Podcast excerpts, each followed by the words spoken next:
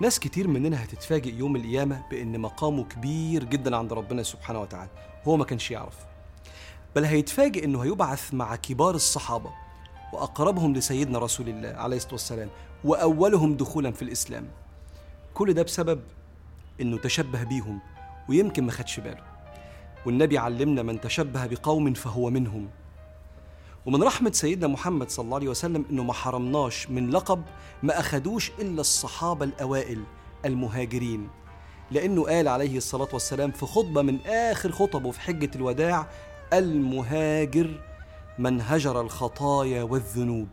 ناس كتير منكم هيبعثوا مهاجرين مع رسول الله صلى الله عليه وآله وسلم ومع المهاجرين. ترك المخدرات هجرة. ترك المال الحرام هجرة لله ورسوله. ترك علاقة محرمة هجرة لله ورسوله. ترك الكسل والراحة في وقت الجد والعمل هجرة لله ورسوله.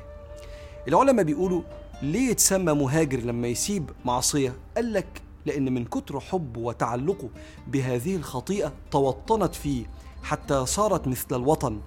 فاحتاج إنه يهاجر منها حتى يفر لرضا ربنا سبحانه وتعالى فسمي مهاجرا. بص هي صعبة لكن ربك يستحق إنك تضحي عشانه وأنت كمان تستحق وأنت كمان أن تبعثوا مع الصحابة المهاجرين يوم القيامة وهتبقى مفاجأة لا توصف. عشان كده ربنا سبحانه وتعالى بيقول والرجز فاهجر ولا تمنن تستكثر ولربك فاصبر. الرجز يعني الغلط والمعاصي. فاهجر ولا تمنن تستكثر. ما تستكترش على نفسك إن أنت تكون من المهاجرين الأوائل. أقصد مقاما لأنك تشبهت منهم فصرت أو صرت مهاجرا. وربك يستحق بس موضوع محتاج ولربك فاصبر. ولا يمكن تترك من أجل الله سبحانه وتعالى أي شيء إلا ويعوضك. هو قال كده.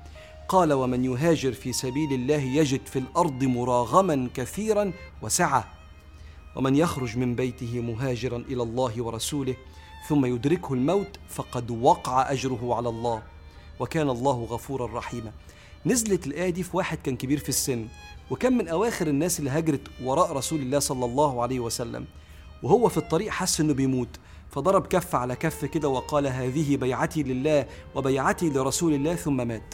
فالمشركين سخروا منه إنه ملحقش يوصل لرسول الله صلى الله عليه وسلم ويعيش معاه ولا عاش متأمن في أوطانه. فضحكوا عليه وسخروا منه فنزل القرآن ومن يخرج من بيته مهاجرا إلى الله ورسوله ثم يدركه الموت فقد وقع أجره على الله.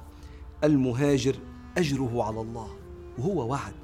ومن يتق الله يجعل له مخرجا ومن يتق الله يجعل له من أمره يسرا. والملك سبحانه وتعالى لا يخلف الوعد إطلاقاً. قد يأتي اليسر في وقت أنت مش متوقعه وقد يأتي اليسر فيما لا تريد فما تشوفوش لأنك مركز على حاجة معينة عايز ربنا ييسر لك فيها وهو ييسر لك في أشياء تانية لكن هيسر لأنه لا يمكن يخلف الميعاد. فيلا بسم الله ما تتأخرش. واهجر أخطاء مخلياك متراجع في الحياة أو مخلياك فاقد لجمال العلاقة مع الله. بسم الله خطوة بخطوة وربك المعين يا مهاجر. فاللهم أعنا يا رحمن على هجر ما لا يرضيك عنا وأبدلنا مكانه ما يرضيك عنا واجعلنا من خواص عبادك وأحبابك.